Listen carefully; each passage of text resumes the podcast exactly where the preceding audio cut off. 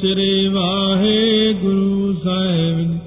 ਸਤਨਾਮ ਸ੍ਰੀ ਵਾਹਿਗੁਰੂ ਸਿਮਰਨ ਕਰਿਆ ਕਰੋ, ਰਾਤ ਦਿਨ ਇਹਦਾ ਤਿਆਗ ਨਾ ਕਰੋ, ਇੱਕ ਐਸੀ ਬਿਰਤੀ ਬਣਾ ਲਓ ਕਿ ਬਸ ਵਾਹਿਗੁਰੂ ਵਾਹਿਗੁਰੂ ਤੋਂ ਹਰ ਵਕਤ ਮੂੰਹ ਨਹੀਂ ਮੋੜਨਾ, ਸੁੱਤਿਆਂ, ਬੈਠਦਿਆਂ, ਉੱਠਦਿਆਂ, ਜਾਗਦਿਆਂ, ਵਾਹਿਗੁਰੂ ਕਹਿਣਾ ਦੁਤੀਏ ਭਾਣਾ ਪ੍ਰਭ ਕੋ ਮਾਨੇ ਪ੍ਰਭ ਕਿਰਤੇ ਔਰ ਹਰਕ ਸੁਠਾਨੇ। ਕਹਿੰਦੇ ਦੂਸਰਾ ਭਾਣਾ ਜ਼ਰੂਰ ਮੰਨੋ। ਭਾਣਾ ਮੰਨਣ ਨਾਲ ਸਭ ਕੁਝ ਮਿਲ ਜਾਂਦਾ ਹੈ। ਵਾਹਿਗੁਰੂ ਦੀ ਕੀਤੀ ਕਿਰਤ ਨੂੰ ਨਿੰਦਣਾ ਨਹੀਂ। ਉਹ ਕਿਰਤ ਨੂੰ ਸਲਾਉਣਾ ਹੈ ਕਿ ਵਾਹਿਗੁਰੂ ਨੇ ਜੋ ਰੱਬ ਜੋ ਕਰਦਾ ਹੈ ਸੋ ਚੰਗਾ ਹੀ ਕਰਦਾ ਹੈ। ਤ੍ਰਿਤੀਏ ਤਨ ਹੰਤਾ ਕੋ ਤਿਆਗੇ ਤਜ ਕੂਰ ਸੱਚ ਪਰ ਅਨਰਾਗੇ। ਝੂਠ ਛੱਡ ਦਿਓ ਕਹਿੰਦੇ ਸੱਚ ਦੇ ਨਾਲ ਪਿਆਰ ਕਰੋ। ਤੀਜੀ ਗੱਲ ਇਹੀ ਆ ਕਿ ਹੰਗਤਾ ਦਾ ਤਿਆਗ ਕਰ ਦਿਓ ਇਨ ਤੀਨੋਂ ਮੈਂ ਪਰਪਕ ਹੋਏ ਬ੍ਰਹਮ ਗਿਆਨ ਅਧਿਕਾਰੀ ਸੋਏ। ਕਹਿੰਦੇ ਇਹਨਾਂ ਤਿੰਨਾਂ ਵਿੱਚ ਜਿਹੜਾ ਪਰਪੱਕ ਹੋ ਜਾਵੇ ਨਾ ਜਿੱਦਾਂ ਦੱਸਿਆ ਪਿੱਛੇ ਉਹ ਬ੍ਰਹਮ ਗਿਆਨ ਦਾ ਅਧਿਕਾਰੀ ਬਣਦਾ। ਹੈ ਸ਼ਰਨ ਪਰਿਓ ਸਿੱਖ ਕੋ ਪਹਿਚਾਨ ਪਰੇ ਕੋ ਬੰਧਨ ਕਰੈ ਪ੍ਰਾਨ। ਜਦੋਂ ਸਤਿਗੁਰੂ ਦੇਖਦੇ ਸਿੱਖ ਮੇਰੀ ਸ਼ਰਨ ਵਿੱਚ ਪੈ ਗਿਆ ਸਤਿਗੁਰੂ ਜੀ ਸਾਰੇ ਜਿਹੜੇ ਕੁਬੰਧਨ ਖੋਟੇ ਬੰਧਨ ਪਏ ਹੋਏ ਨੇ ਉਹ ਸਾਰੇ ਕੱਟ ਦਿੰਦੇ ਨੇ। ਅਸ ਦਸ ਗੁਰ ਸਾਚੇ ਪਾਤਸ਼ਾਹ। ਸਿਮਰੋ ਵਾਹਿਗੁਰੂ ਗੁਰ ਵਾਏ। ਕਹਿੰਦੇ ਐਸੇ ਨੇ ਸਾਡੇ ਦਸੇ ਸਰੂਪ ਸਤਿਗੁਰੂ ਧੰਨ ਗੁਰੂ ਗ੍ਰੰਥ ਸਾਹਿਬ ਜੀ ਮਹਾਰਾਜ। ਕਹਿੰਦੇ ਹਰ ਵਕਤ ਵਾਹ ਵਾਹਿ ਸਿਮਰੋ ਵਾਹਿਗੁਰੂ ਵਾਹਿਗੁਰੂ ਕਰੀ ਜਾਓ। ਕਿਉਂਕਿ ਇਹਦੇ ਵਿੱਚ ਹੀ ਸਾਰਾ ਕੁਝ ਪ੍ਰਗਟ ਹੋਣਾ ਹੈ। ਜਿਉਂ-ਜਿਉਂ ਵਾਹਿਗੁਰੂ ਵਾਹਿਗੁਰੂ ਕਰੋਗੇ, ਕਹਿੰਦੇ ਜਿਉਂ-ਜਿਉਂ ਨਾਮਾ ਹਰ ਗੁਣ ਉਚਰੈ, ਭਗਤ ਜਨਾ ਕੋ ਦੇਹਰਾ ਫਿਰੈ।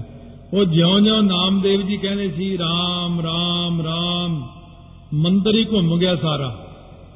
ਆ ਹੁਣ ਤੱਕ ਓਂਡਾ ਸ਼ਹਿਰ ਦੇ ਵਿੱਚ ਜਾ ਕੇ ਦੇਖ ਲਓ, ਮੰਦਰ ਦੀ ਇੱਕ ਮੰਜ਼ਲ ਥੱਲੇ ਧਸੀ ਹੋਈ ਹੈ। ਔਰ ਸੰਗਤਾਂ ਨੇ ਬੜਾ ਵੱਡਾ ਹਾਲ ਬਣਾਇਆ ਉੱਥੇ ਹੁਣ। ਬਹੁਤ ਵੱਡੀ ਸਰਾਧ ਖੋਰ, ਬਹੁਤ ਉਦਮ ਕੀਤਾ ਉਸ ਸਥਾਨ ਦੇ ਉੱਤੇ। ਇਸ ਤਰੀਕੇ ਨਾਲ ਜਿਉਂ-ਜਿਉਂ ਨਾਮਦੇਵ ਜੀ ਗੁਣ ਉਚਾਰਦੇ ਸੀ, ਤਿਉਂ-ਤਿਉਂ ਕਿਰਪਾ ਹੁੰਦੀ ਸੀ। ਜਿਉਂ-ਜਿਉਂ ਵਾਹਿਗੁਰੂ ਵਾਹਿਗੁਰੂ ਕਰੀ ਜਾਵਾਂਗੇ, ਕਹਿੰਦੇ ਤੁਹਾਡੇ ਉੱਤੇ ਵੀ ਭਾਈ ਬੜੀ ਕਿਰਪਾ ਹੋਵੇਗੀ। ਤੁਸੀਂ ਵੀ ਉਚਾਰਨ ਕਰੋ, ਵਾਹਿਗੁਰੂ।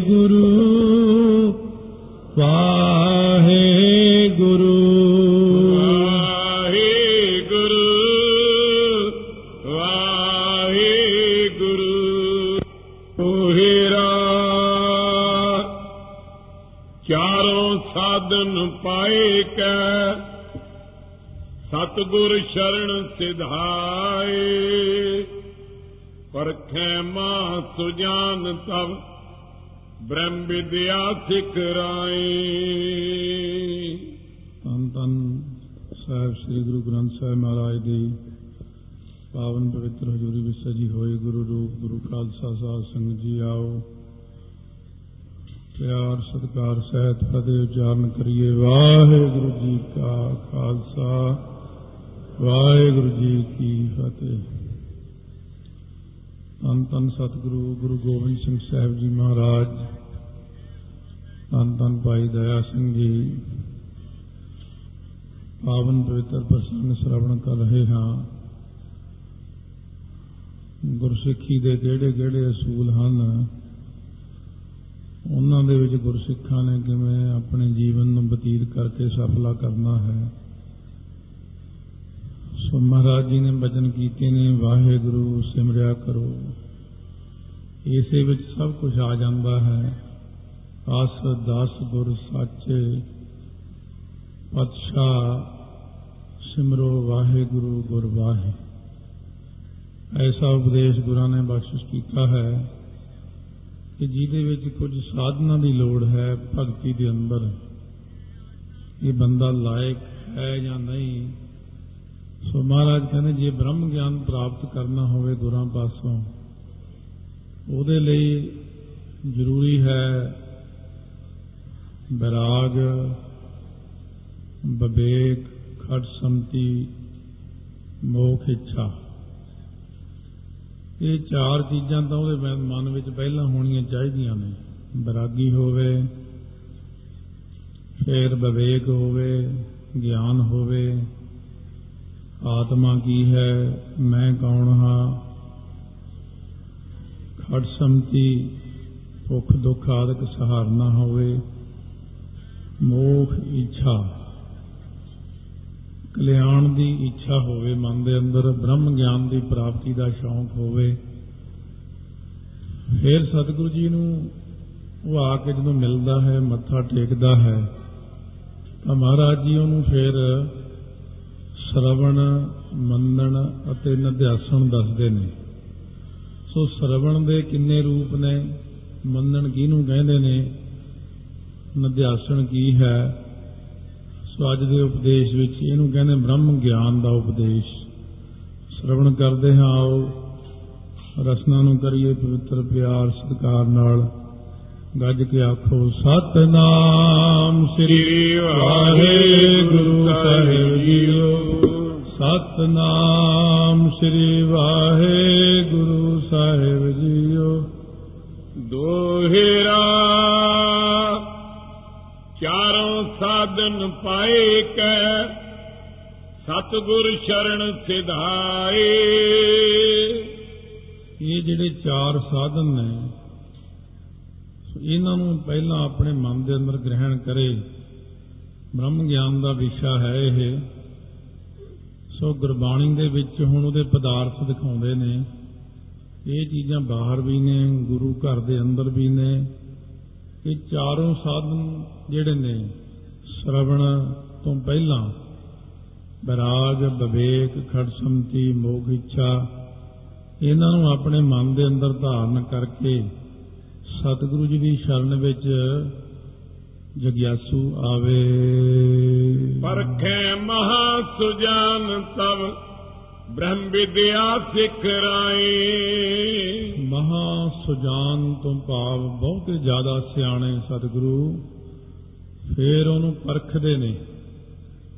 ਪਰਖ ਕੇ ਉਹਨੂੰ ਚੰਗੀ ਤਰ੍ਹਾਂ ਇਸ ਗੱਲ ਦੇ ਲਾਇਕ ਵੀ ਹੈ ਬ੍ਰਹਮ ਗਿਆਨ ਲੈਣ ਦੇ।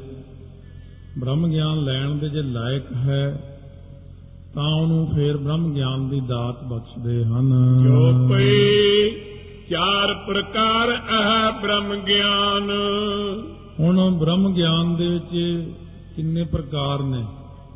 ਸ਼ੁਰੂਆਤ ਕਿੱਥੋਂ ਹੁੰਦੀ ਹੈ? ਸ਼ਰਵਣ ਮਨ ਨਿਧਿਆਸਨ ਜਾਨ ਸ਼ਰਵਣ ਕਰਨਾ। ਸ਼ਰਵਣ ਕਰਨਾ ਕੱਲਾ ਇੰਨਾ ਹੀ ਕਹਿ ਕੇ ਕਾਫੀ ਨਹੀਂ ਬਣ ਜਾਂਦਾ। ਸ਼ਰਵਣ ਦੀਆਂ ਚਾਰ ਪੌੜੀਆਂ ਨੇ ਜਪਜੀ ਸਾਹਿਬ ਦੇ ਵਿੱਚ। ਫਿਰ ਮੰਨਣ ਦੀਆਂ ਚਾਰ ਪੌੜੀਆਂ ਨੇ। ਪੰਜ ਪ੍ਰਵਾਨ, ਪੰਜ ਪ੍ਰਧਾਨ।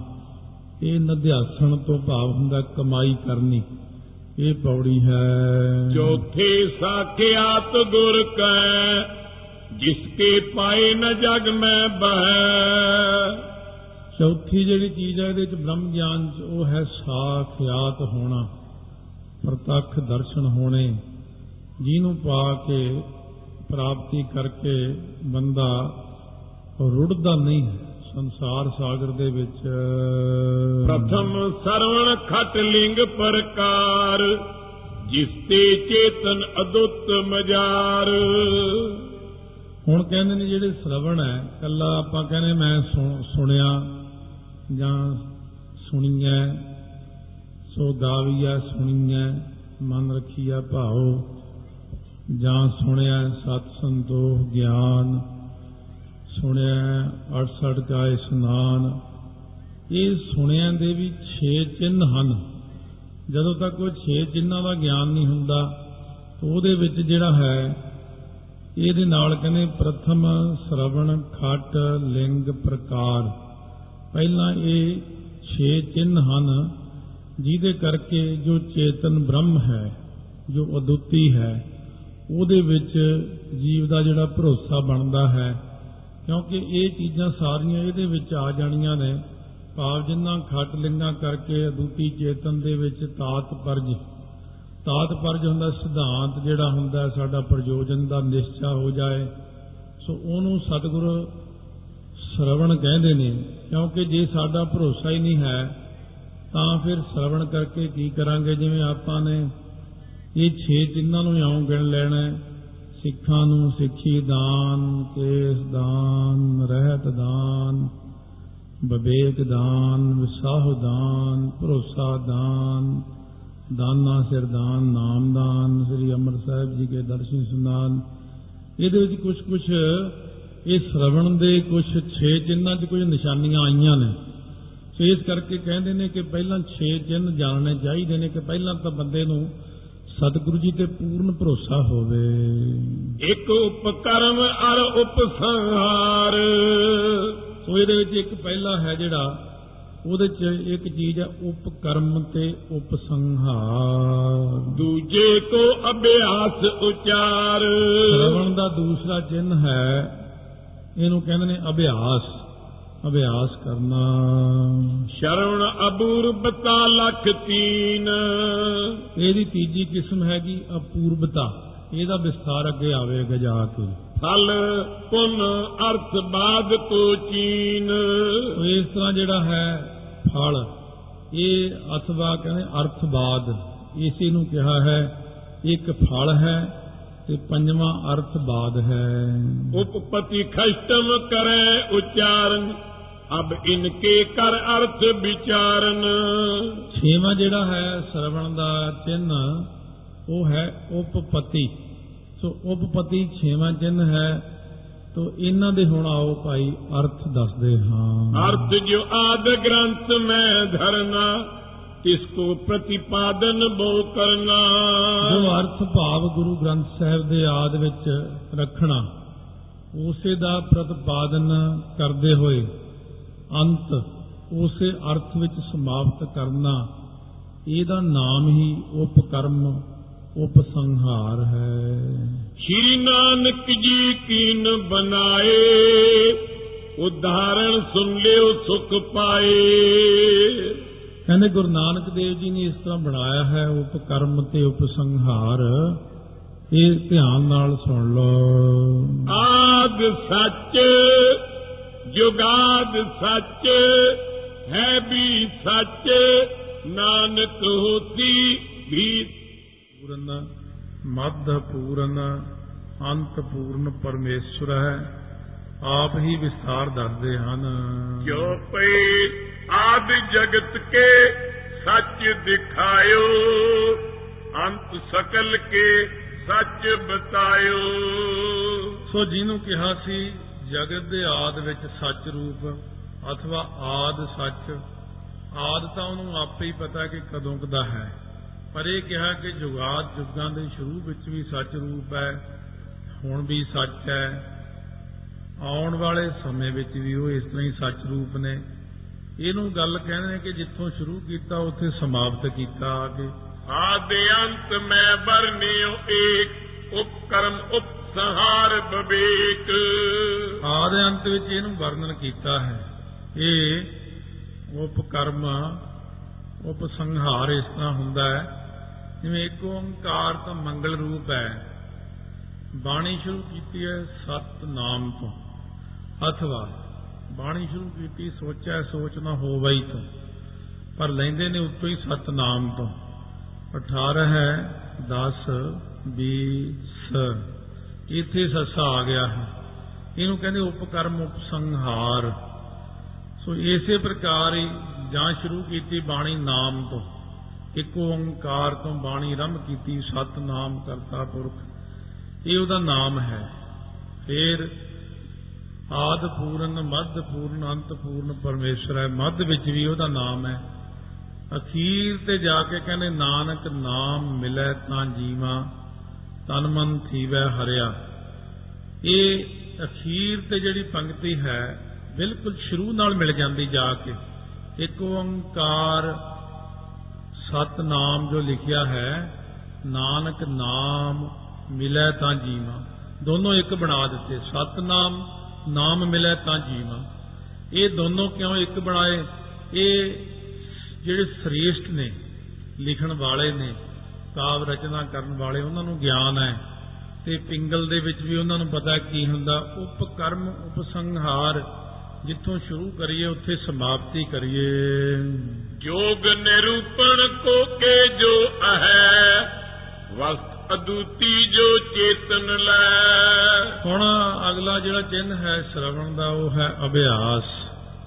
ਜੋ ਨਿਰੂਪਣ ਕਰਨ ਦੇ ਯੋਗ ਹੈ। ਗੁਰੂ ਗ੍ਰੰਥ ਸਾਹਿਬ ਅੰਦਰ ਕਾਹਦਾ ਨਿਰੂਪਣ ਕੀਤਾ ਹੋਇਆ ਹੈ?